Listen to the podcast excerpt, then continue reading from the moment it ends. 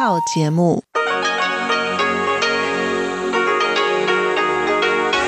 ที่นี่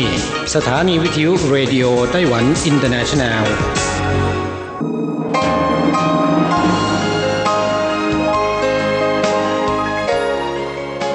กลับมาฟังขณะนี้ท่านกำลังอยู่กับรายการภาคภาษาไทยเรดิโอไต้หวันอินเตอร์เนชันแนลหรือ RTI ออกกระจายเสียงจากกรุงไทเปไต้หวันสาธารณรัฐจีน เป็นประจำทุกวันนะครับ นอกจากรับฟังทางเครื่องรับวิทยุได้แล้ว ยังสามารถรับฟังรายการผ่านระบบออนไลน์ได้ที่ thai.rti.org.tw หรือที่ RTI Fanpage นะครับ ขอเชิญติดตามรับฟังรายการของเราได้ ตั้งแต่บัดนี้เป็นต้นไป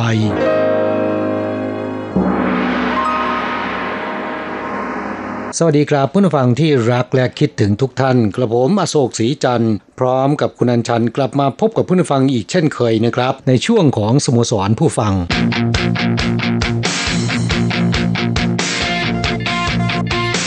ข่าวเด่นประเด็นร้อน ครับช่วงนี้ไม่เพียงแต่อากาศร้อนเท่านั้นนะครับ การท่องเที่ยวภายในประเทศก็ร้อนสุดๆนะ ค่ะ กระแสเว่ยชูกัวนะคะก็แปลว่าการท่องเที่ยวต่างประเทศเทียมเนี่ยกำลังมาแรงร้อนแรงมากเลยนะคะสาเหตุก็เนื่องจากคนไต้หวันเนี่ยไปเที่ยวต่างประเทศจริง ๆ ไม่ได้ ก็เลยใช้วิธีเที่ยวต่างประเทศปลอม ครับ คนไต้หวันชอบไปท่องเที่ยวนะ เมื่อไปต่างประเทศไม่ได้ ได้ไปเกาะรอบนอก หรือแม้กระทั่งขึ้นเครื่องบินไปวนหนึ่งรอบก็ยังดีนะ ประกอบกับช่วงนี้เป็นช่วงปิดซัมเมอร์ด้วยนะคะ ซึ่งก็เป็นช่วง high sea son หรือช่วงฤดูที่มีคนท่องเที่ยวกันมากที่สุดเนี่ยคนไต้หวันก็เลยแห่ไปเที่ยวเกาะรอบนอกกัน อย่างที่เรียกกันว่าทะลักเลยทีเดียวนะคะหนึ่งในเกาะรอบนอกที่ได้รับความนิยมจากนักท่องเที่ยวในไต้หวันก็คือเกาะเผิงหูนะคะ ครับที่เลือกหยิบยกเอาเกาะเผิงหูมาพูดเนี่ยก็เพราะว่าคุณอัญชันก็ฮอตฮิตไปกับเขาด้วยนะแหมเราต้องเกาะกระแสอืมไปเบียดกับเขาด้วยใช่ไหมครับ ไปเบียดกับคนมาจริง ๆ ก็ไม่ถึงกับเบียดอะนะคะ เพราะว่าเผิงหูนั้นใหญ่กว่าที่ดิฉันคาดคิดไว้มาก ตอนแรกคิดว่าเป็นเกาะเล็ก ๆ เท่านั้นเองแหมที่ไหนได้โอ้โห เป็นเกาะใหญ่ทีเดียวนะคะแล้วก็พื้นที่จะเป็นลักษณะคล้ายๆ กับวงแหวน ทะเลที่อยู่ตรงกลาง เขาเรียกว่าทะเลในนะคะตรงนั้นเนี่ยจึงเป็นแหล่งเพาะเลี้ยงหอยนางรม ซึ่งก็ถือเป็นหนึ่งในของดีประจำเกาะเผิงหู และสถานที่ท่องเที่ยวบนเกาะเผิงหูนั้นก็มีเยอะกว่าที่ดิฉันคิดไว้มากเลยทีเดียวนะคะครับมีหลายจุดนะค่ะผมเคยไปท่องเที่ยวที่เผิงหูมาแล้วนะครับ เมื่อประมาณเอ่อรู้สึกว่าจะเป็น 7-8 ปีที่แล้วนะอืมไม่ทราบว่าปัจจุบันแปลเปลี่ยนไปแล้วหรือยังนะครับ แต่คุณอัญชันเพิ่งไปมาหมาดหมาดๆเมื่อสัปดาห์ที่แล้วนี่เองนะครับ ค่ะ ไปเผิงหูเที่ยวนี้ก็เก็บข้อมูลมาเยอะแต่ว่าวันนี้เล่าคร่าว ๆว่า ที่เผิงหูนั้นไม่เพียงจะมีหาดทรายที่สวยงามเท่านั้นนะคะ ยังมีโบราณสถานไม่น้อยเลยทีเดียวนะคะ อย่างเช่น อย่างเช่นศาลเจ้าแม่มาจูที่มีชื่อว่าศาลเทียนโฮกงนะคะ เป็นศาลเจ้าแม่ที่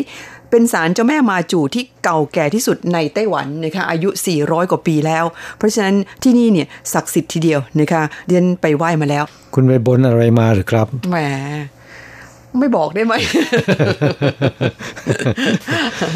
แล้วก็อะที่เผิงหูจริง ๆ แล้วอย่างที่เรียนไปว่ามีที่เที่ยวเยอะนะคะ ถ้าหากว่าเพื่อนผู้ฟังมีโอกาสไปเที่ยวเนี่ย แนะนำว่าต้องเตรียมโปรแกรมไปสักประมาณ 3 คืน 4 วันน่าจะกำลังดี เพราะว่ายังมีเกาะเล็ก ๆ ที่อยู่รอบนอกอีกหลายเกาะที่น่าสนใจ ดิฉันได้ไปแค่ 2 เกาะเท่านั้นเอง ยังมีอีก2อสเกาะที่เขาบอกว่ายังค่อนข้างบริสุทธิ์ทีเดียว มันไปไม่ถึงไกลเกิน ครับเอ่อ ไปเผิงหูเนี่ย ผมติดใจอาหารการกินที่นั่นนะครับ ค่ะ จินกวาหมีเฝนแหมคุณนี่ต้องไปกินหอยนางรมของเผิงหู แล้วก็ต้องไปกินปลาหมึกที่เผิงหูนะคะ สดสุดๆ อร่อยมากแล้วก็ราคาไม่แพงด้วยอืมขอเป็นของสุกนะ ต้องย่างให้สุกนะคะ ถึงจะครับดี ค่าครองชีพที่เผิงหูนั้นไม่แพงเท่ากับไทเปนะคะ อาหารการกินไม่แพง แต่คุณทราบไหม ปีสองปีมานี้เขาบอกว่าราคาบ้านนี่ไม่แพ้ไทเปเลยนะคะ เนื่องจากว่ามีคนแห่ไปอยู่ที่เผิงหูกันเยอะ แล้วก็เปิดเป็นโฮมสเตย์กันมากมายเลยทีเดียว ครับเอาเป็นว่าคุณอัญชันไปเผิงหูในครั้งนี้ไม่เพียงแต่ไปท่องเที่ยวไปผ่อนคลายอารมณ์เท่านั้นนะครับ ยังมีการไปเก็บข้อมูลเพื่อจะนำมาเล่าให้ผู้ฟังได้รับทราบด้วยนะค่ะ เอาไว้โอกาสหน้าคุณอัญชันจะนำเอาเรื่องราวต่างๆ ในเพิงหูที่พบเห็นมามาเล่าให้ฟังกันนะครับสำหรับวันนี้ก็พอหอมปากหอมคอนะเป็นน้ำจิ้มนะคะเรื่องที่อยากจะคุยในวันนี้นั้นเป็นเรื่องที่น่าสนใจเกี่ยวกับการประมงในไต้หวันนะคะที่เมื่อปีที่แล้วดิฉันจำได้ว่าเคยนำมาคุยให้ฟังกันไปรอบนึง แต่ว่านั่นก็เป็นเรื่องคร่าวๆนะคะแต่สัปดาห์นี้ที่อยากจะคุยให้ฟังเนี่ยก็เนื่องจากว่าเมื่อช่วงกลางสัปดาห์ที่ผ่านมาที่บดีกรมประมงของไต้หวันนะคะ เดินทางไม่สัมภาษณ์ที่สถานีวิทยุของเรานะคะเปิดเผยถึงโครงการวิจัยเสื้อชูชีพ น้ำหนักเบา แล้วก็ทนทานสำหรับลูกเรือประมงนะคะซึ่งคาดว่าจะดำเนินการแล้วเสร็จในปีนี้ ซึ่งเป็นโครงการที่น่าสนใจมากนะคะครับทีแรกเนี่ยผมก็คิดว่ากรมประมง ภารกิจก็คือบริหารพวกเรือประมงทั้งหลายนะครับ แต่ได้ยินอธิบดีกรมประมงของไต้หวัน พูดถึงเรื่องสวัสดิการเรื่องความปลอดภัยของชาวประมงแล้ว โดยเฉพาะอย่างยิ่งในเรื่องของการคิดค้นเสื้อชูชีพสำหรับชาวประมงโดยเฉพาะเนี่ยก็ทำให้ได้รับรู้ว่าภารกิจของกรมประมงมากกว่าที่เราคิดไว้นะ ก่อนจะคุยถึงเรื่องของโครงการวิจัยเสื้อชูชีพสำหรับลูกเรือประมงนั้น มาทำความเข้าใจเกี่ยวกับอุตสาหกรรมประมงในไต้หวันกันก่อนนะคะครับ เนื่องจากไต้หวันเป็นเกาะนะประชากรในไต้หวันมีจำนวน 23 ล้านคน ท่านทราบไหมในจำนวนนี้นะครับ ยึดอาชีพประมงเนี่ยประมาณเท่าไหร่ 3.2 แสนคนนะครับอาชีพการประมงในที่นี้เนี่ยก็รวมทั้งเพาะเลี้ยงสัตว์น้ำการทำประมงชายฝั่งนะครับ รวมถึงการทำประมงทะเลลึกนะฮะ ของไต้หวันนั้นเขามีเรือประมงค่อนข้างมากนะคะถ้าหากว่าเพื่อนผู้ฟังเคยไปแถวชายทะเลหรือว่าท่าเรือเนี่ยคุณจะได้เห็นเรือประมงในลักษณะที่ต่างกัน อย่างเช่น เรือเล็กนั่นก็เป็นเรือประมงที่เขาทำประมงชายฝั่งไปได้ไม่ไกลนะคะแต่ก็จะมีเรืออีกประเภทหนึ่งที่เป็นเรือประมงสำหรับแล่นออกไปทำประมงในทะเลลึก หรือว่าในมหาสมุทรที่อยู่ไกลจากชายฝั่งมากนะคะอันนั้นจะเป็นเรือขนาดใหญ่นะคะไปกันแต่ละครั้งเนี่ยห้าเดือน 6 เดือนเลยนะ ค่ะสำหรับในไต้หวันนั้นเรือประมงเนี่ยนะคะรวมแล้วเนี่ยมีประมาณ 20,000 กว่าลำ ในจำนวนนี้เป็นเรือสำหรับการทำประมงในทะเลลึกเนี่ยประมาณ 1,100ลำครับและไต้หวันก็เป็นหนึ่งในหกประเทศที่สามารถจัดสัตว์น้ำในน่านน้ำสากลได้มากที่สุดในโลก แต่ละปีเนี่ยมีผลิตภัณฑ์สัตว์น้ำไม่น้อยกว่า 7 0 0 0 0 ตัน โดยมีสัดส่วนการส่งออกกว่าร้อยละ 80 ของปริมาณที่จับได้ทั้งหมดนะครับ ก็สร้างรายได้ให้กับประเทศมากกว่า 30,000 ล้านเหรียญไต้หวันนะฮะค่ะ นอกจากนี้ไต้หวันนั้นยังมีการเพาะเลี้ยงสัตว์น้ำกันค่อนข้างมากนะคะบ่อเลี้ยงสัตว์น้ำในไต้หวันนั้นกินพื้นที่ประมาณ 40,000 กว่าเฮกตาร์ หากเพื่อนฟังอยากจะทราบว่าคิดเป็นกี่ไร่เนี่ยก็คูณด้วย 6.1 เข้าไปนะคะเกือบ 3 0 0แสนไร่นะก็ถือว่าไม่น้อย และมีผลผลิตประมาณปีละ 1 ล้านตันนะคะหมายถึงทุกชนิดไม่ว่าจะเป็นปลาปูกุ้งทั้งหลายแหละ มูลค่าการผลิตก็สูงถึง 90,000 ล้านเหรียญไต้หวันทีเดียวนะคะครับในจำนวนนี้การประมงชายฝั่งคิดเป็นสัดส่วนร้อยละ17 การประมงทะเลลึก คิดเป็นสัดส่วนร้อยละ 44 และการเพาะเลี้ยงสัตว์น้ำคิดเป็นร้อยละ 39 จัดเป็นประเทศอุตสาหกรรมการประมงที่สำคัญของโลกนะและเราทราบกันดีว่าการทำประมงไม่ว่าจะเป็นประมงชายฝั่ง หรือว่าการทำประมงทะเลลึกเนี่ยก็เป็นการทำงานกลางท้องทะเลนะคะแม้ว่าจะเป็นชายฝั่งดิฉันว่ามันก็ลึกพอสมควรนะถ้าว่าคุณแล่นเรือออกไปหาปลา เพราะฉะนั้นความปลอดภัยในเรื่องของชีวิตและทรัพย์สินก็เป็นสิ่งที่มีความสำคัญ อย่างเช่น ในไต้หวันในช่วงหลายปีมานี้ทางกรมประมงเขาเปิดเผยว่าได้เกิดอุบัติเหตุในท้องทะเลหลายครั้งนะคะแล้วก็บ่อยด้วยเรือล่มกลางทะเล ลูกเรือเนี่ยเนื่องจากว่าไม่ได้สวมเสื้อชูชีพกันนะคะเพราะฉะนั้นหากเกิดอุบัติเหตุแล้วมักจะเสียชีวิต หรือบางคนก็หายสาบสูญไป ยิ่งเป็นการทำประมงในทะเลลึก เกิดว่าเรือล่มกลางทะเลเนี่ยก็เป็นเรื่องที่อันตรายนะคะครับก็จัดได้ว่าเป็นอาชีพที่มีความเสี่ยงสูงนะฮะค่ะเพราะฉะนั้นรัฐบาลจึงได้หาทางลดความเสี่ยงของชาวประมงลง ไม่ว่าจะเป็นเรื่องของการจัดตั้งสถาบันฝึกอบรม ลูกเรือ หรือว่าเสื้อชูชีพของ บรรดาชาวประมงทั้งหลายนะครับ ก็พยายามพัฒนาให้ดีขึ้น น้ำหนักเบาทนทาน สามารถที่จะสร้างความปลอดภัยให้กับชาวประมงได้มากขึ้นนะค่ะ อย่างเช่น โครงการวิจัยเสื้อชูชีพน้ำหนักเบา แล้วก็มีความทนทานสูงเนี่ยนะคะ ทางกรมประมงนั้นก็ได้ร่วมมือกับสถาบัน วิจัยเทคโนโลยีอุตสาหกรรมนะคะในการคิดค้นวิจัยปรากฏว่าเริ่มทำมาตั้งแต่ช่วงต้นปีแล้วนะคะในตอนนี้เนี่ยก็วิจัยมาได้ถึงขั้นที่ได้เชิญให้ชาวประมง แล้วก็ลูกเรือประมงต่างชาติ ทดลองสวม แล้วก็โดดลงไปในทะเลดูว่ามันใช้ได้ไหมซึ่งเสื้อชูชีพที่เขาคิดค้นวิจัยใหม่เนี่ยจะเป็นแบบที่สามารถที่จะพองลมได้โดยอัตโนมัตินะคะถ้าหากว่าคุณตกลงไปในทะเล เพียงแต่ว่าตอนนี้เนี่ยน้ำหนักยังไม่เบาพอ ยังเทอะทะอยู่นะคะคซึ่งความเทอะทะของเสื้อชูชีพเนี่ยก็เป็นอีกสาเหตุหนึ่งที่ทำให้ชาวประมง แล้วก็ลูกเรือประมง ที่ผ่านมานั้นไม่ค่อยยอมสวมเสื้อชูชีพกัน บอกว่าถ้าเป็นเสื้อชูชีพแบบดั้งเดิมก็คือแบบบุฟองน้ำเนี่ยมันจะหนาหนักนะคะแล้วก็เกะกะลงไปจับปลากันก็มันไม่สะดวกไม่คล่องตัวทำงานลำบากก็เลยไม่ค่อยใส่กัน แต่ถ้าหากว่าจะไปซื้อแบบราคาแพงๆ ซึ่งเป็นเสื้อชูชีพแบบที่เป่าลมเนี่ย อันนั้นแพง ใช้ได้ดีแต่ว่าขาดง่ายไม่ทนนะคะครับ จึงมีการคิดค้นเสื้อชูชีพรุ่นใหม่นะ ที่ทนทานเบา ขณะเดียวกันราคาไม่แพงนะครับ ที่สำคัญคือสามารถที่จะลดความเสี่ยงของชาวประมงได้เป็นอย่างดีนะครับ ค่ะ ก็เป็นโครงการวิจัยของกรมประมงนะคะที่ดิฉันเรียนไปว่าได้ร่วมมือกับหลายหน่วยงาน โดยเฉพาะสถาบันวิจัยเทคโนโลยีอุตสาหกรรมของไต้หวัน ซึ่งเขาจะมีการวิจัยเทคโนโลยีต่างๆ เพื่อป้อนให้กับภาคอุตสาหกรรมนะคะ ตอนนี้ก็กำลังเร่งมือกันอยู่ ทางอธิบดีกรมประมงเนี่ยก็ให้สัมภาษณ์กับทางสถานีวิทยุ RTI ว่าจะเร่งให้โครงการนี้แล้วเสร็จลงในช่วงสิ้นปีนี้ คาดว่าคงจะเป็นไปได้นะคะครับถ้าหากว่าประสบความสำเร็จนะครับ นอกจากชาวประมงไต้หวัน มีเสื้อชูชีพที่มีประสิทธิภาพ เหมาะสมกับการสวมใส่ขณะที่ออกไปจับปลากลางทะเล ไม่เทอะทะแล้วเนี่ยยังสามารถที่จะผลิตเพื่อการส่งออกสู่ตลาดโลกได้ด้วยนะ ก็มีประโยชน์หลายด้าน อันนี้เป็นโครงการแล้วก็เป็นภารกิจของกรมประมงที่เขาพยายามที่จะเข้าไปความช่วยเหลือบรรดาชาวประมง หรือว่าลูกเรือประมงนะคะยังมีภารกิจที่กรมประมง ในไต้หวันเนี่ยยังต้องให้ความสำคัญนั่นก็คือเรื่องของการทำประมงผิดกฎหมาย รวมไปจนถึงการทารุณลูกเรือประมงต่างชาตินะคะครับก็เป็นปัญหาที่ต้องมีการแก้ไขอย่างบูรณาการนะครับจากสถิติเนี่ยบอกว่าในไต้หวันมีเรือประมงที่ทำการประมงในแหล่งประมงที่ห่างไกลนะครับ หรือการทำประมงทะเลลึกเนี่ยรวมทั้งหมด 1,100ลำในจำนวนนี้เป็นเรือประมงที่มีเจ้าของเป็นคนไต้หวัน แต่ไม่ได้จดทะเบียนในไต้หวันไปจดทะเบียนที่ประเทศอื่นจำนวน 229 ลำ ค่ะหรือว่าคิดเป็นสัดส่วนประมาณร้อยละยี่สิบนะคะหรือเรือประมงที่ทำประมงทะเลลึกในไต้หวันเนี่ยห้าลำมีหนึ่งลำเป็นเรือที่ไม่มีสัญชาตินะคะหรือศัพท์เทคนิคเขาเรียกว่าเรือที่ชักธงโดยสะดวก เรือประเภทนี้ถ้าหากว่าก่อปัญหาในไต้หวันแล้วกฎหมายไต้หวันควบคุมไม่ได้นะคะครับ ผมคิดว่าคุณจะบอกว่าเรือที่ชักธงขาวได้สะดวกเปล่าค่ะ อันนี้เป็นศัพท์เทคนิคของทางกรมประมงเขานะคะหมายถึงว่าเป็นเรือที่ไม่ได้จดทะเบียน เป็นเรือสัญชาติ ตามสัญชาติของเจ้าของเรือว่างั้นเถอะนะคะ ซึ่งที่ผ่านมานั้นเนื่องจากเจ้าของหรือผู้บริหารเรือประมงพวกนี้เนี่ยเป็นชาวไต้หวัน เพราะฉะนั้นเขาจะแล่นเข้ามาจอดในท่าเรือของไต้หวันได้นะคะแต่ปัญหาอยู่ที่ว่ากฎหมายไต้หวันนั้นควบคุมเรือพวกนี้ไม่ได้ และที่ผ่านมานั้นยังเคยมีปัญหาเรื่องเขาจ้างลูกเรือประมงต่างชาตินะคะ โดยการจ้างมาจากนอกประเทศ แล้วก็พาเข้าสู่ไต้หวัน แม้จะไม่ให้ขึ้นบก แต่ว่าอยู่ที่ท่าเรือเนี่ยบางครั้งมันก็เกิดปัญหา รวมไปจนถึงปัญหาเรื่องการขูดรีด หรือว่าทารุณลูกเรือประมง ครับปัญหาใหญ่ก็เกิดกับเรือประเภทนี้แหละนะฮะ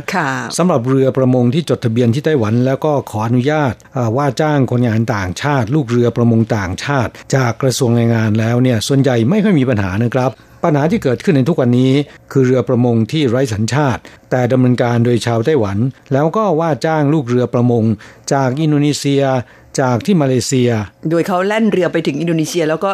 รับลูกเรือประมงจากประเทศนั้นขึ้นเรือมาเลยนะคะครับก็เป็นปัญหาใหญ่ที่หลาย ๆ ประเทศกำลังปวดหัวนะครับ รวมทั้งอินโดนีเซียด้วยนะไต้หวันเองก็ปวดหัวนะคะเนื่องจากว่าในไต้หวันนั้นมีกลุ่มสิทธิมนุษยชนเนี่ยจะเข้ามา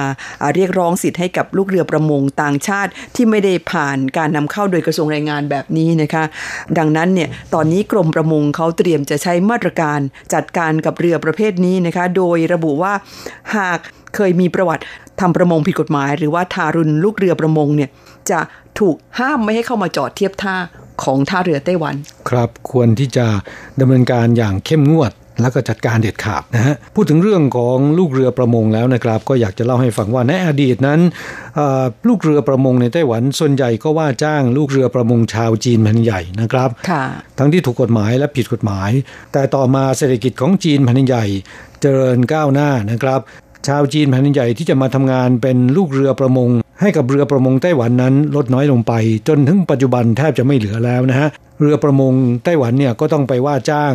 ชาวต่างชาติ โดยเฉพาะอย่างยิ่งอินโดนีเซียนะของไทยมีไหมครับของไทยไม่มีครับของไทยไม่ได้อนุญาตให้ลูกเรือประมงมาทำงานที่ไต้หวัน เพราะว่าในไทยนั้นยังขาดแคลนลูกเรือประมงเป็นจำนวนมาก และส่วนใหญ่ก็ว่าจ้างชาวต่างชาติ คนไทยไม่ค่อยนิยมทำงานในตำแหน่งลูกเรือประมง ค่ะนี่ก็เป็นเรื่องราวเกี่ยวกับกรมประมง แล้วก็ภารกิจที่เกี่ยวข้องของหน่วยงานนี้นะคะนำมาเสนอให้ผู้ฟังได้รับฟังกัน ไม่ทราบท่านมีความคิดเห็นเกี่ยวกับเรื่องนี้อย่างไรบ้าง ใครที่มีความรู้ทางด้านนี้ที่เมืองไทยของเรานั้นเป็นยังไง ก็ส่งเข้าสู่รายการมาแลกเปลี่ยนกันค่ะ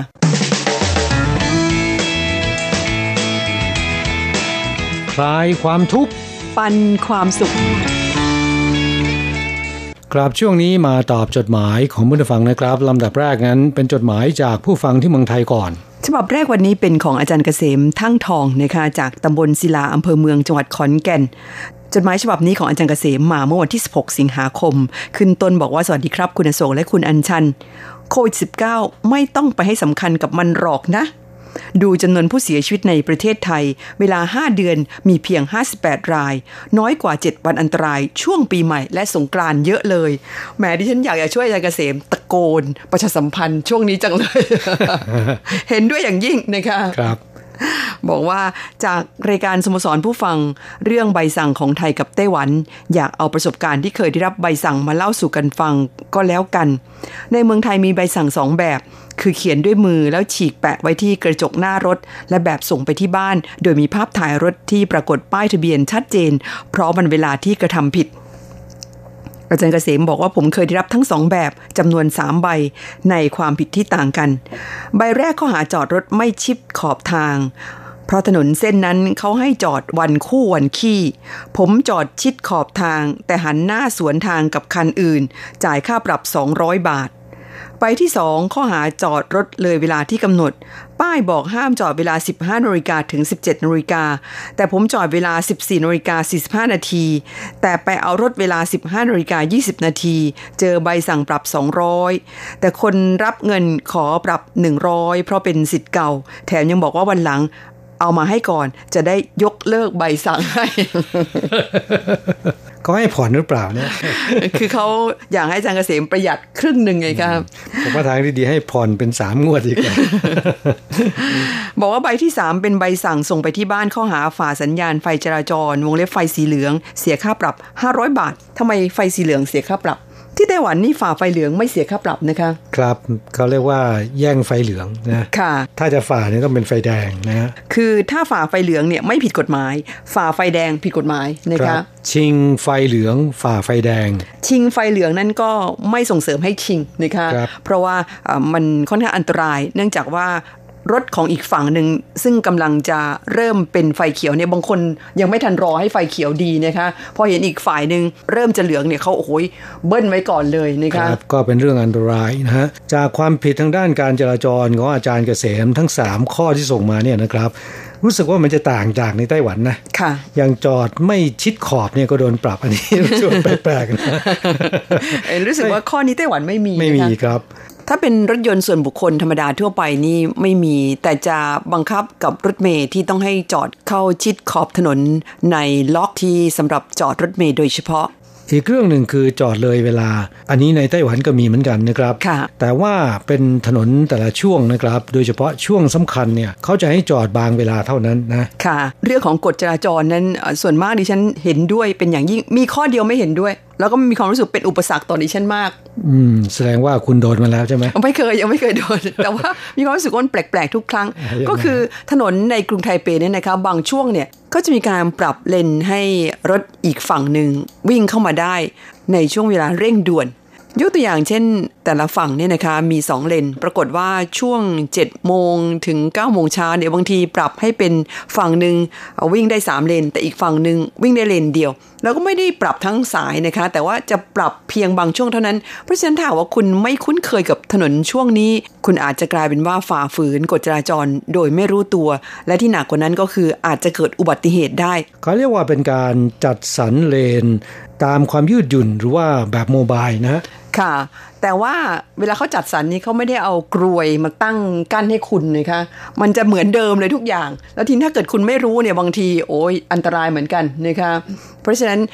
ต้องรู้ดีว่าถนนสายนี้เนี่ยช่วงไหนเขาให้วิ่งสองเลนหรือว่าช่วงไหนเขาวิ่งเลนเดียว แสดงว่าอาจารย์เกษมเนี่ยนะครับ ก็เจอมาหลายใบเหมือนกัน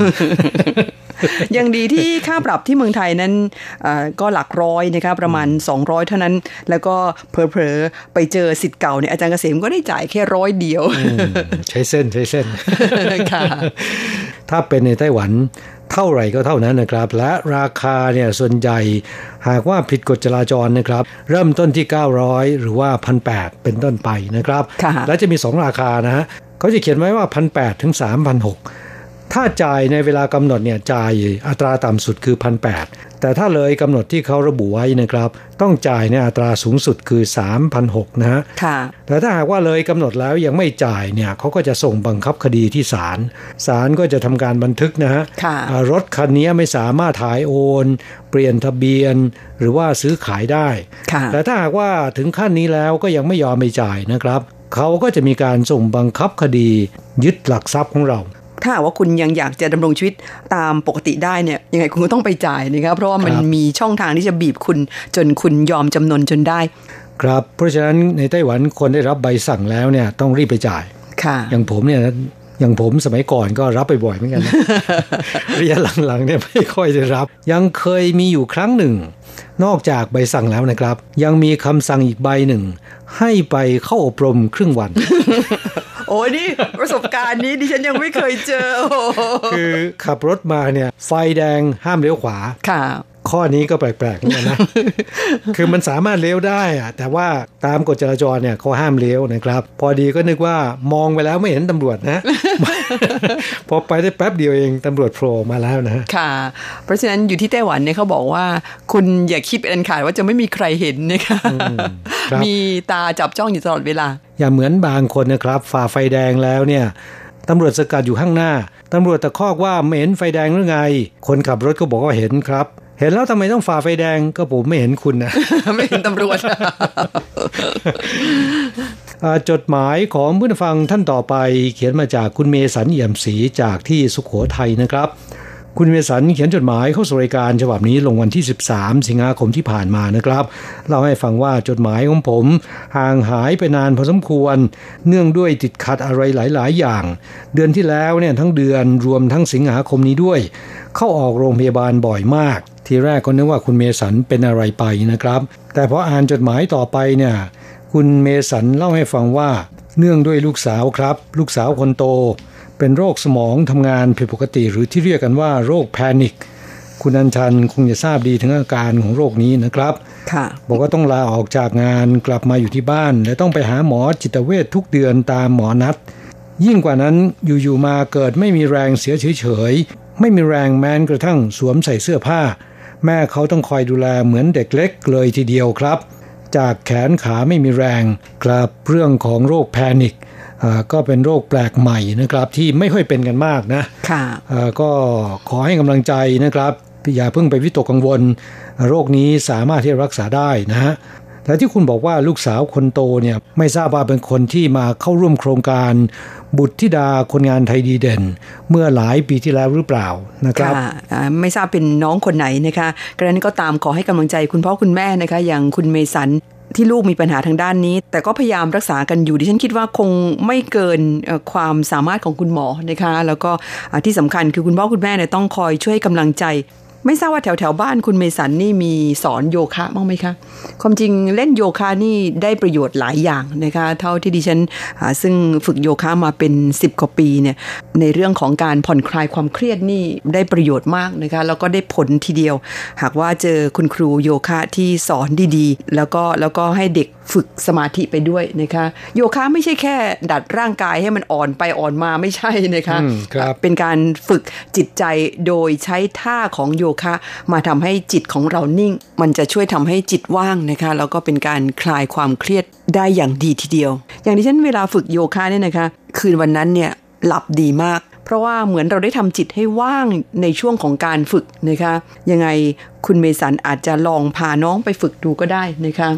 กราบนอกจากนั้นก็ควรจะต้องปรับเปลี่ยนพฤติกรรมประจำวันด้วยนะฮะค่ะ ผมดูจากข้อมูลของกระทรวงสาธารณสุขในไต้หวันเนี่ย บอกว่า ควรที่จะหลีกเลี่ยงการใช้ชีวิตประจำวันด้วยความเร่งรีบนะครับกินนอนไม่เพียงพอและไม่เป็นเวลา ใช้เวลาอยู่กับหน้าจอคอมพิวเตอร์ หรือโทรศัพท์ มือถือมากเกินไป ควรดูแลรักษาสภาพร่างกายให้สมบูรณ์แข็งแรง ด้วยการจัดสรรเวลาให้กับการออกกำลังกาย และการพักผ่อนให้เพียงพอ ที่สำคัญควรอยู่ห่างไกลจากการพนันและยาเสพติด เครื่องดื่มแอลกอฮอล์และก็บุหรี่ เนื่องจาก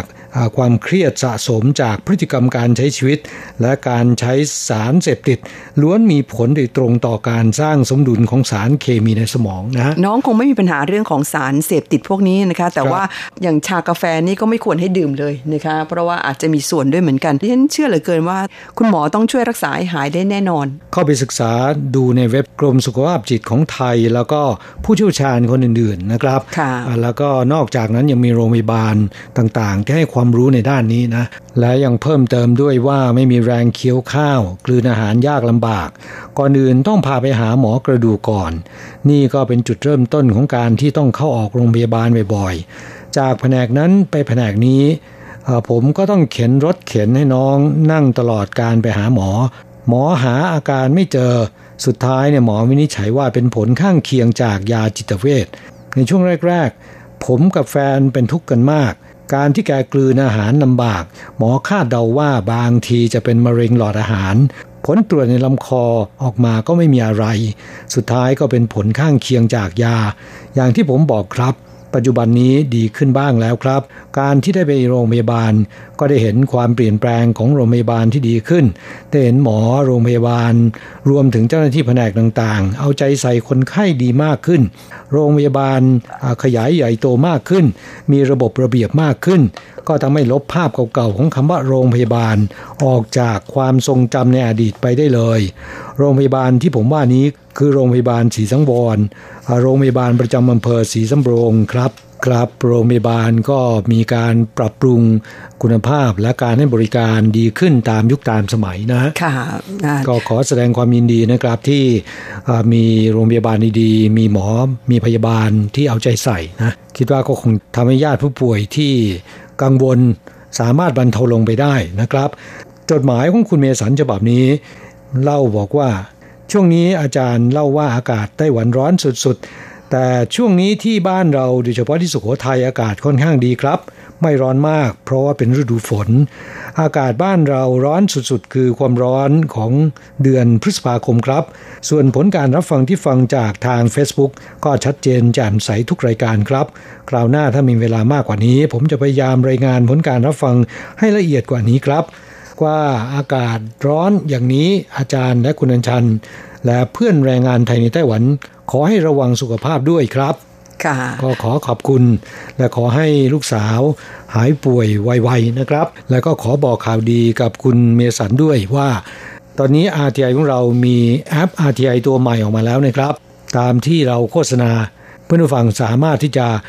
ดาวน์โหลดและติดตั้งและสามารถรับฟังรายการของเราได้ โดยไม่ต้องไปหาให้ยุ่งยากนะ ค่ะ ขอความกรุณาประชาสัมพันธ์บอกต่อๆกันไปด้วยนะคะว่าตอนนี้เนี่ยรับฟัง RDI ของเราผ่านทางแอปได้แล้ว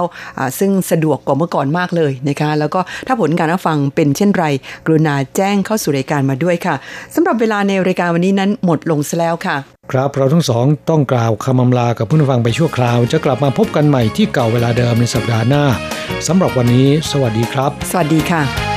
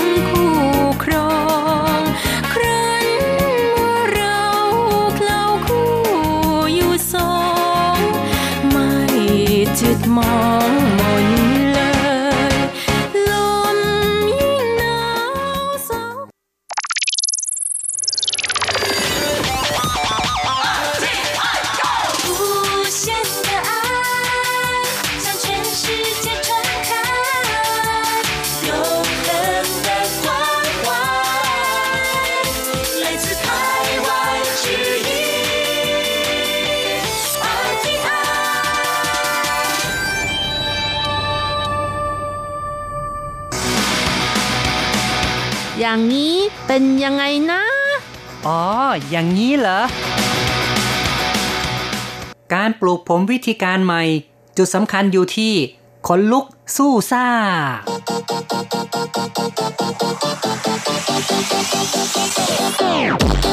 อย่างนี้คุณจะว่ายังไง คุณผู้ฟังที่รักครับ พบกันอีกแล้วในอย่างนี้คุณจะว่ายังไงนะครับ ผมแสงชัยกิตติภูมิวงศ์ค่ะดิฉันรจรัตน์ยนต์สุวรรณค่ะ ครับ วันนี้เราจะมาคุยกันถึงเรื่องของผมครับแหมเรื่องของคุณก็ไม่ต้องมาคุยในที่นี้นะคะโอ้โห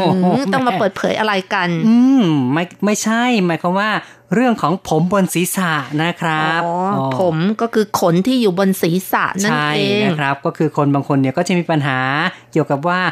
ผมเนี่ยน้อยนะครับขนซึ่งเขาก็เรียกกันว่า หัวล้านหัวนะล้าคะนแหมหรือว่าพูดผมตรงๆบางนะครับ ใช่ก็เป็นสิ่งที่ผู้ชายบางคนก็มักจะมีปัญหากันเยอะเหมือนกันนะครับ แต่ว่าเดี๋ยวนี้นี่ก็มีวิทยาการที่ก้าวหน้ามากขึ้น ไต้หวันก็มีการคิดค้นวิธีการปลูกผมหลายอย่างอยู่เหมือนกันหนึ่งในวิธีการนั้นก็เป็นสิ่งที่เรื่องราวข่าวสังคมของเราในวันนี้จะนำเสนอให้ฟังกันครับ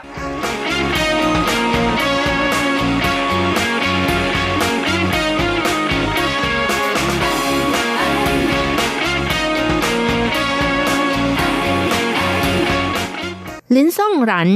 รองผู้อำนวยการศูนย์วิจัย และฟื้นฟูทางชีวภาพ มหาวิทยาลัยแห่งชาติไต้หวัน และทีมวิจัย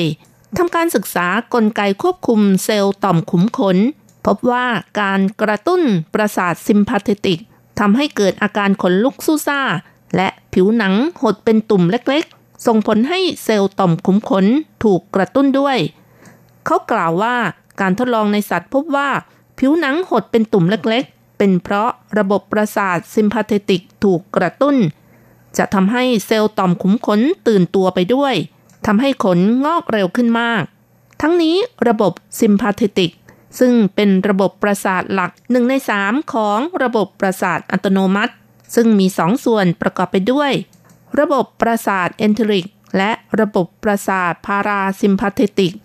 ระบบประสาทอัตโนมัติ เป็นระบบประสาทที่เกี่ยวข้องกับการควบคุมกล้ามเนื้อของอวัยวะภายใน กล้ามเนื้อหัวใจ รวมทั้งต่อมต่างๆ ลิ้นหยงหลันกล่าวด้วยว่า ระบบประสาทซิมพาเทติก เซลล์ต่อมขุมขน และการงอกของเส้นขน ทั้ง 3 อย่างนี้มีความเกี่ยวพันกัน พวกเราจึงใช้ยากระตุ้นระบบประสาทซิมพาเทติก เป็นการเรียนแบบความรู้สึกหนาวเย็น อารมณ์ซาบซึ้ง หรือความหวาดกลัวที่กระตุ้นเซลล์ต่อมขุมขนให้ตื่นตัว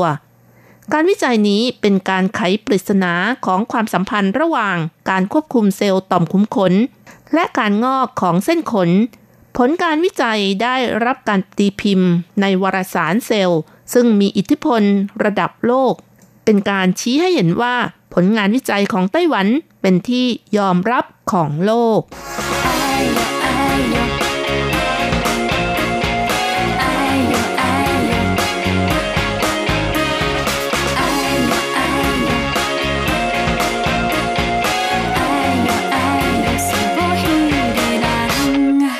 ปัญหาของคนหัวล้านเป็นปัญหาที่แก้ยากอยู่เหมือนกันเมื่อ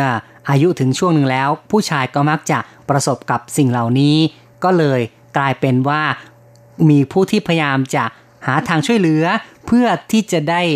หาทางรับทรัพย์นะครับ ก็เป็นเรื่องของการค้าอยู่ด้วยเหมือนกัน ค่ะ ในความเป็นจริงนะคะ ไม่ใช่ว่าอายุมากแล้วผมบางนะคะ คนที่อายุน้อยผมบางก็มีหรือว่าหัวล้านก็มีเช่นกันค่ะ บางทีก็เป็นเรื่องของกรรมพันธุ์นะคะ ใช่ก็เป็นไปได้เหมือนกันนะครับก็ถึงเวลานี้นะครับ มันก็บางลงไปเรื่อยๆ ไม่รู้จะทำอย่างไรเหมือนกัน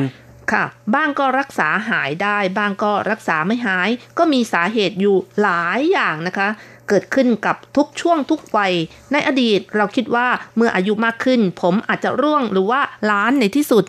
ซ้ำร้ายนะคะ บางคนศีรษะล้านตั้งแต่ยังหนุ่มต่างหาก การศึกษาวิจัยก็มีจำนวนมากค่ะ พร้อมกับเม็ดเงินมหาศาลที่ถูกใช้ไปในการศึกษาถึงสาเหตุและวิธีแก้ คุณแสงชัยทราบไหมคะว่า โดยปกติคนเรานั้นมีผมอยู่ที่หัวประมาณกี่เส้นนะคะแหมเคยนับบ้างไหมไม่เคยนับเลยนะครับ เนี่ยแต่รู้ว่ามันก็ร่วงมาเรื่อยๆนะเนี่ยโอ้โหร่วงวันหนึ่งนี่ก็หลายสิบเส้นครับล่วงจนถึงตอนนี้สามารถนับได้แล้วใช่ไหมนั่นน่ะสิคะครับ เริ่มจะบางลงเหมือนกันนะครับ เนี่ย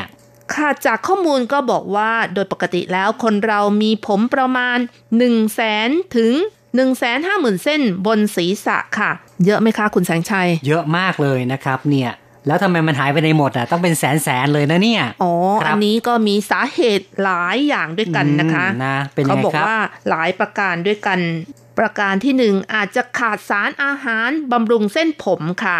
แหมอันนี้ก็ อาจจะเกี่ยวเรื่องของการกิน เพราะว่าสารอาหารที่มีประโยชน์เราได้รับมาจากการทานอาหารแต่ละมื้อค่ะ อาหารการกินก็เป็นสาเหตุประการหนึ่งนะครับค่ะ ประการที่สองก็คือ น้ำหนักตัวมากเกินไปก็คือคนที่เป็นโรคอ้วนนะคะ อ๋อเนาะอ้วนเกินไปก็ไม่ดีนะเนี่ยทำให้ผมร่วงง่ายเหมือนกันนะครับ ทั้งนี้ทั้งนั้นโรคอ้วนไม่เพียงแต่ก่อให้เกิดโรคร้ายแล้วนะคะ แต่ยังส่งผลกระทบต่อเส้นผมและหนังศีรษะอีกด้วย เพราะความอ้วนจะทำให้เกิดความไม่สมดุลของฮอร์โมนต่างๆ ในร่างกายนั่นเองเป็นอค่ะย่างนี้นี่เองนะครับ ก็คือทำให้ฮอร์โมนนั้นไม่สมดุลก็เลยทำให้ผมร่วงขึ้นมาได้ประการที่ 3 ที่ทำให้ผมน้อยนะคะ ก็คือการใช้ยาในกลุ่มสเตียรอยด์นะคะ การใช้ยากลุ่มสเตียรอยด์จะเร่งให้ร่างกายสร้างฮอร์โมนเพศชาย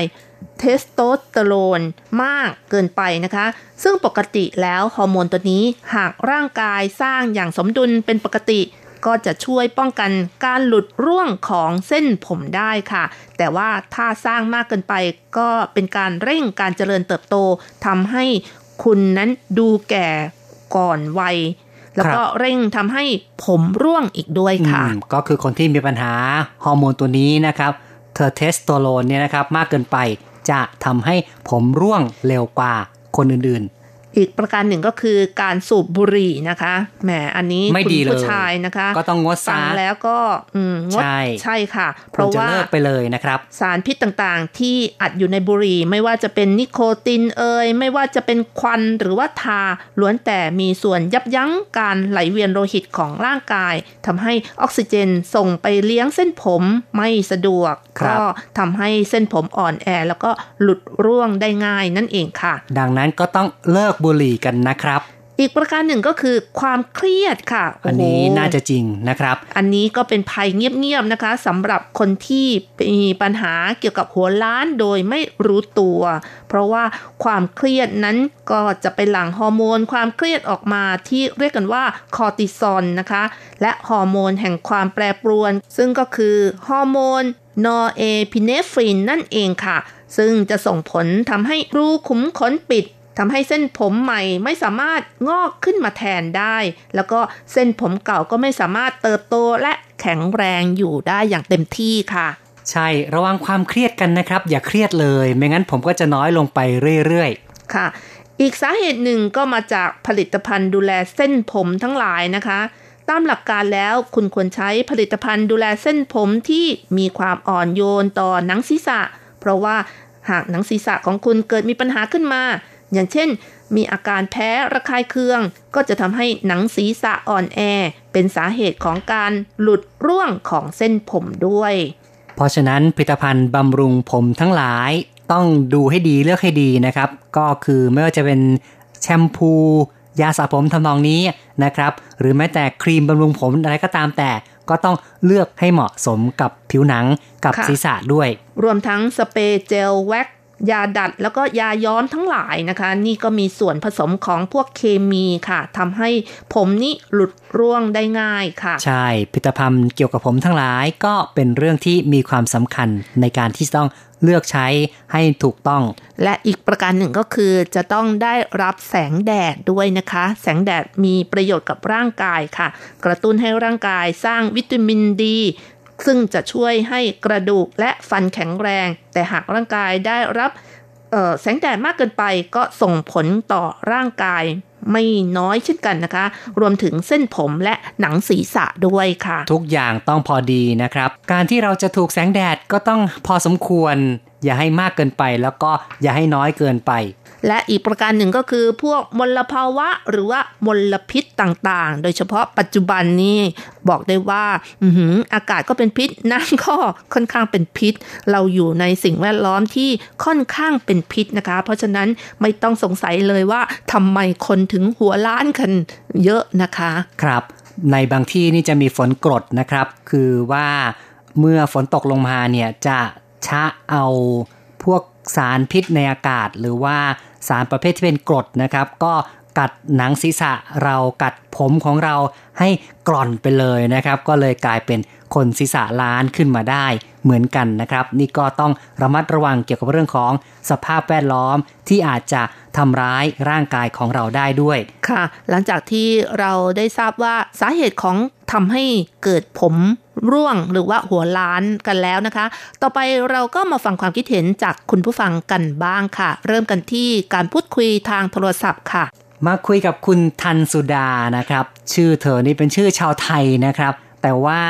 เธอก็มาอยู่ไต้หวันนานแล้วก็เกิดในไต้หวันนะครับ เพราะฉะนั้นสภาพแวดล้อมเนี่ยจะใช้ภาษาจีนมากกว่า ในบางช่วงแสงชัยก็เลยต้องใช้เสียงภาษาจีนกับเธอนะครับ ก็เป็นภาษาแบบง่ายๆ คิดว่าคุณผู้ฟังก็น่าจะเข้าใจนะครับ มาฟังกันเลยครับ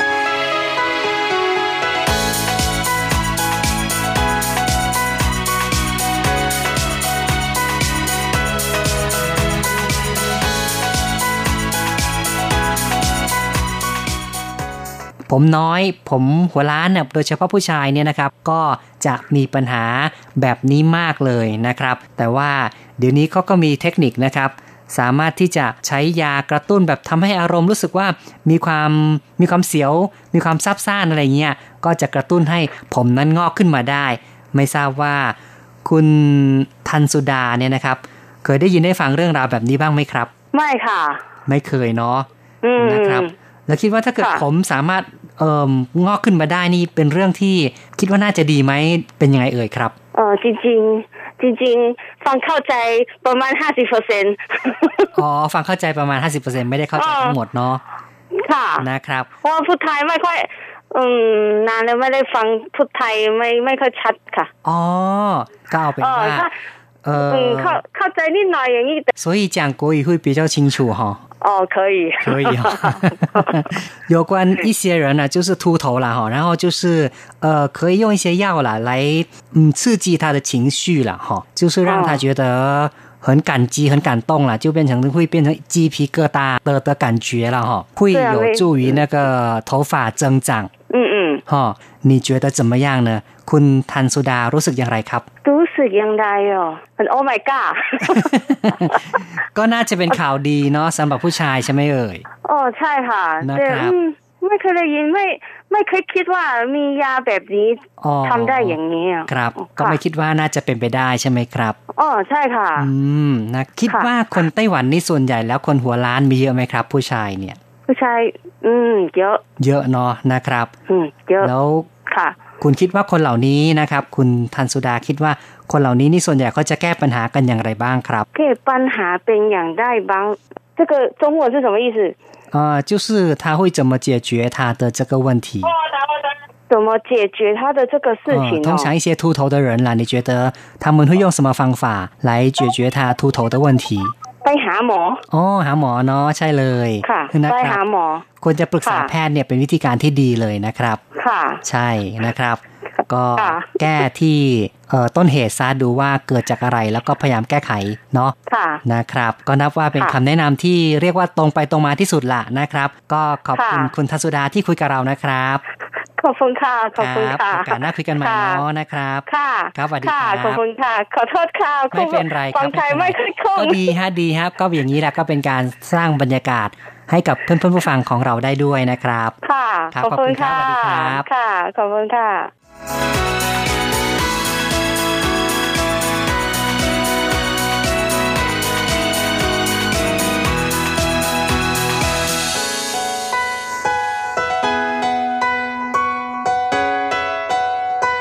จบไปนะครับ การพูดคุยกับคุณทันสุดา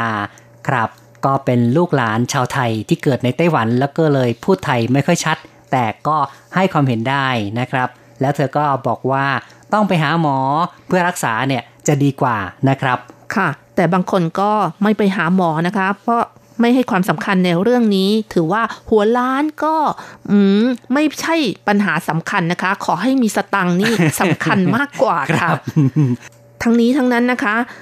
หลายคนนะคะที่มีชื่อเสียงในวงการโลกนะคะ อย่างคุณไมเคิลเจฟฟรีย์จอร์แดนนะคะ สัญชาติอเมริกา เป็นอดีตนักบาสเกตบอลนะคะ ก็เป็นคนที่หัวล้านแต่ว่าเป็นคนที่มีชื่อเสียงครับ เพราะฉะนั้นก็เหมือนกับว่าจะเป็นสัญลักษณ์แห่งความสง่าราศีความมั่งมีสำหรับบางคนเขาก็จะภูมิใจที่ว่าเขาหัวล้านด้วยเนาะอย่างนักธรรมชาติวิทยาคุณชาญดาวินนะคะ หรือว่าเป็นนักธรณีวิทยา นักชีววิทยาชาวอังกฤษ ก็เป็นคนหัวล้านเช่นกันนะคะ อันนี้ก็ขึ้นอยู่กับคนที่ให้ความสำคัญกับเรื่องของหัวล้านหรือไม่ค่ะ เพราะฉะนั้นถ้าไม่แคร์สักอย่างนะครับ ก็คงจะไม่รู้สึกอะไร แล้วก็ไม่ได้เดือดร้อนกับสภาพที่ไม่มีเส้นผมบนศีรษะค่ะ บางคนก็บอกว่าคนหัวล้านนี่เป็นคนมีตังค์นะ อืม เป็นสัญลักษณ์ของคนมีตังค์เหมือนอย่างขุนแผนไอ้ยขุนช้าง ในเรื่องขุนช้างขุนแผนนี่เออขุนช้างอะนะครับ เป็นคนที่ร่ำรวย แต่ว่าศีรษะล้าน ค่ะต่อไปนะคะ เราก็มาฟังความคิดเห็นจากคุณผู้ฟังทาง Facebook กันบ้างค่ะ เรามีคำถามไปนะคะ บอกว่า คุณทุกข์ใจกับการมีผมน้อยหรือไม่คิดว่าควรทำอย่างไรค่ะ คุณยุรีก็ตอบมาว่า ดีมากค่ะ ถ้าไม่แพงก็จะปลูกบ้างนะคะโอ้โหแสดงว่าครับ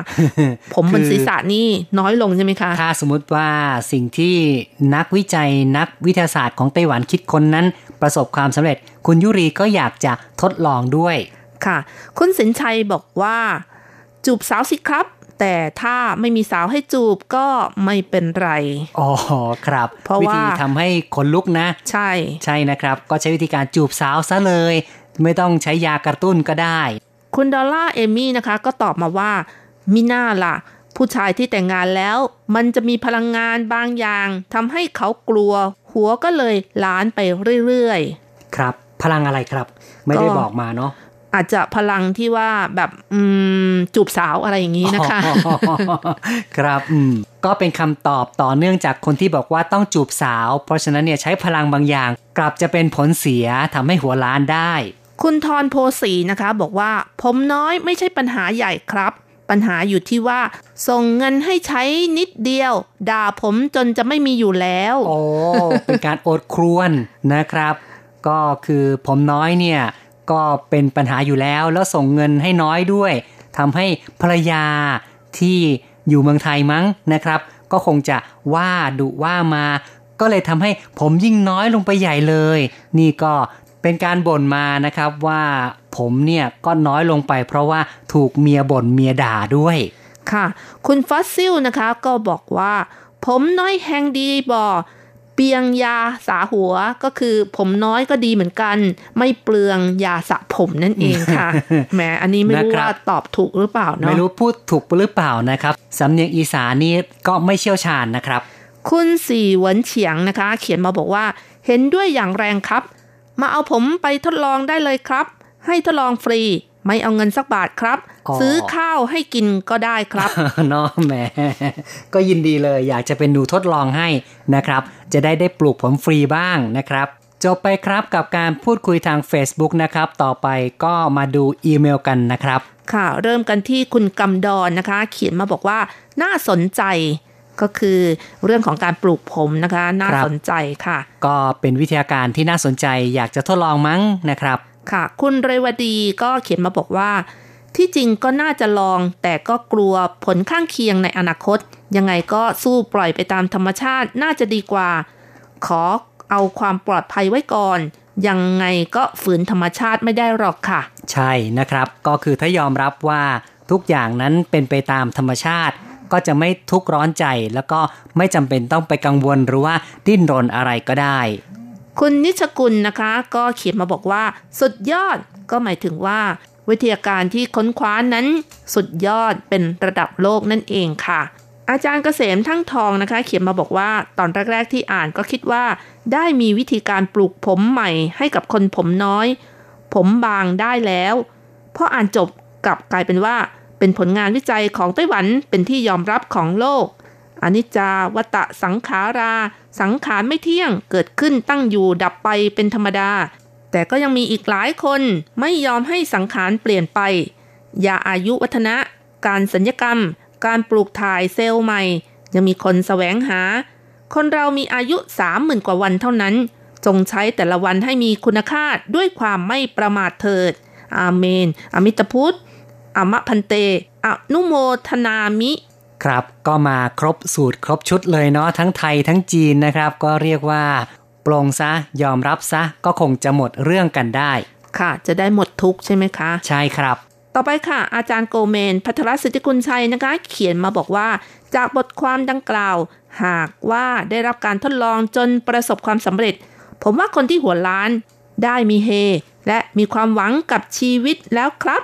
น่าจะได้หล่อกันคราวนี้ล่ะครับ อืม ก็หวังว่าคนที่มีปัญหาคงจะได้รับการแก้ไข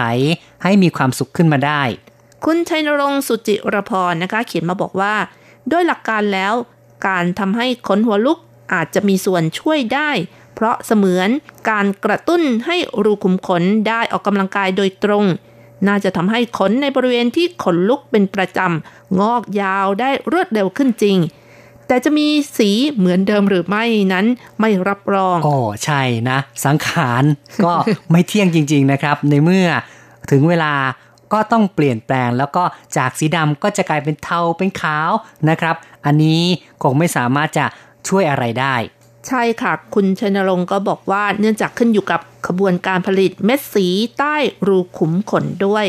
ในอดีตเคยได้ยินว่าบางคนตกใจสุดขีดจนขนหัวลุก เช่นเข้าใจว่าตนเองเห็นผี ผมที่งอกขึ้นใหม่ สามารถเปลี่ยนจากสีดำเป็นขาว หรือไม่ก็ผมร่วงหมดหัวเลย ที่เขาเรียกกันว่า ตกใจจนหัวโกรนนะอืมใช่ ตกใจหัวโกรนเพราะเห็นผีนะครับ เพราะฉะนั้นเนี่ยการกระตุ้นรูขุมขนนั้น ก็คงต้องระมัดระวังถ้ากระตุ้นมากเกินไป แทนที่จะงอกงาม กลับกลายเป็นว่าหัวกรนนะครับ ใช่ค่ะ ทั้งนี้ทั้งนั้นนะคะก็เกี่ยวข้องกับระบบประสาทซิมพาเตติกนั่นเองค่ะ คุณแสงชัยเคยเห็นไหมคะ คนที่ตกใจเนี่ยสามารถยกตู้เย็นได้นะคะ ตกใจไฟไหม้นี่ ยกตู้เย็นวิ่งได้เลยนะคะ ระบบประสาทซิมพาเทติกที่ออกฤทธิ์ทำงานนั่นเองนะครับ เป็นระบบที่ทำให้ร่างกายคนเรานั้น มีพลังมหาศาลขึ้นมาได้ ทั้งนี้ระบบประสาทซิมพาเตติกนั้น เป็นส่วนหนึ่งของระบบประสาทอัตโนมัติ ที่มีหน้าที่ควบคุมการทำงานของอวัยวะบางอย่าง ซึ่งทำงานอยู่นอกเหนืออำนาจจิตใจ มีศูนย์กลางอยู่ที่ไขสันหลังระดับอกและเอว โดยเซลล์ประสาทในระบบนี้จะมีขนาดสั้น เรามักรู้จักระบบ ประสาทซิมพาติติกในแง่ของการทำงานเมื่อมีเหตุฉุกเฉิน อย่างเช่น ไฟไหม้ หรือกำลังจะมีอันตรายเกิดขึ้น ระบบก็จะสั่งให้สู้หรือว่าหนีนั่นเอง โดยเมื่อระบบถูกกระตุ้น มันจะสั่งให้ต่อมหมวกไตชั้นใน หลั่งฮอร์โมนออกมา เพื่อไปกระตุ้นกล้ามเนื้อ หรือต่อมเป้าหมาย ให้ทำงานตอบสนองต่อสิ่งที่กระตุ้นนะคะ ครับ ก็เป็นการทำงานของเป็นนกลไกนะครับ เป็นนกลไกของระบบประสาทซิมพาเทติกที่เมื่อถูกกระตุ้นแล้ว จะทำให้มีการตอบสนองโดยอัตโนมัติขึ้นมาค่ะ อาจจะเกิดคนหัวลุกหรือว่ามีอัตราการเต้นของหัวใจเร็วขึ้น เหงื่อออกมากขึ้น รูม่านตาขยายขึ้นอย่างนี้เป็นต้นนะคะ ก็เป็นผลที่เกิดขึ้นมานะครับ จากการถูกกระตุ้น ในกรณีของอาการขนลุกชูชัน ขนลุกสู้ซ่าก็เหมือนกันนะครับ เป็นสิ่งที่ระบบประสาทซิมพาเทติก ถูกกระตุ้นขึ้นมา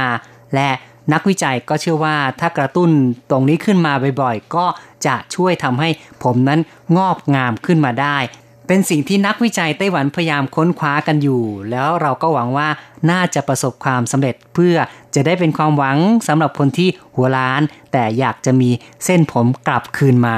ค่ะ คุณชัยนรงค์ก็ยังเขียนต่อมาอีกว่าการยอมรับสังขารของตัวเองเป็นสิ่งที่ทำได้ยากมาก ตั้งแต่อดีตจนถึงปัจจุบันต่างก็ยังคงคิดวิจัยค้นหาอายุวัฒนะในรูปแบบต่างๆ ซึ่งก็ยังไม่เคยประสบความสำเร็จ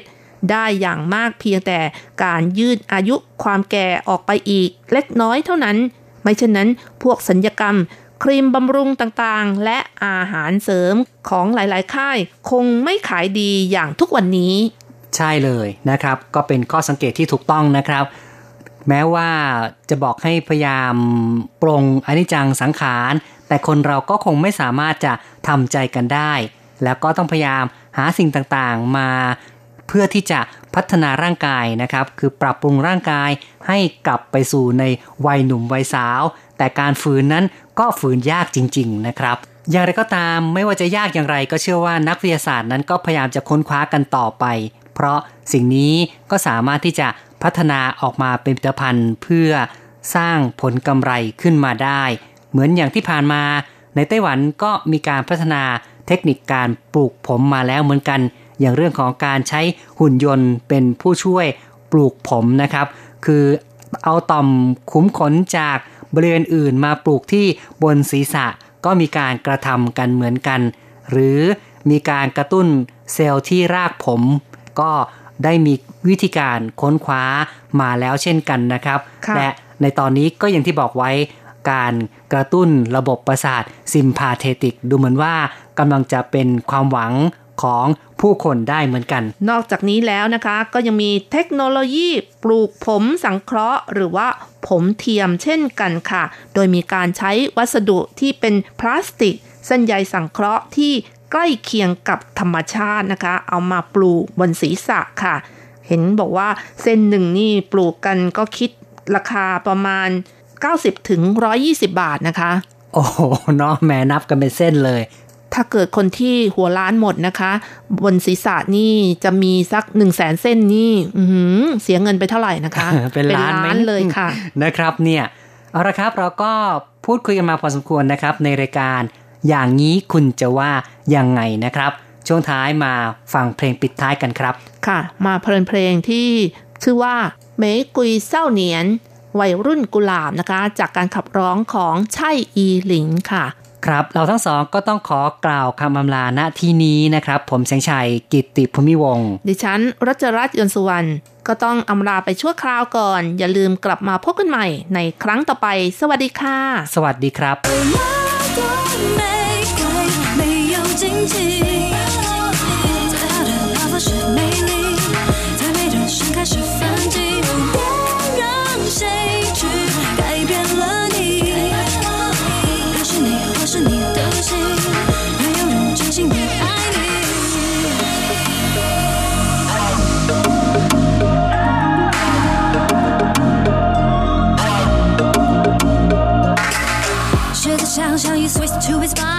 sexuality，当心什么会伤？你？多少次的重伤，多少次的冷雨，抓你谁会拉你，dream 谁会陪你？Snapchat heaven third day，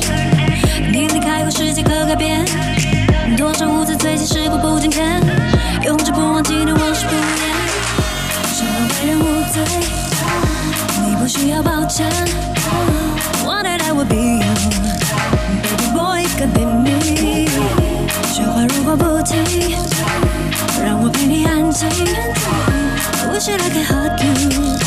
till you really, really be free. Oh, 我多玫瑰，没有荆棘。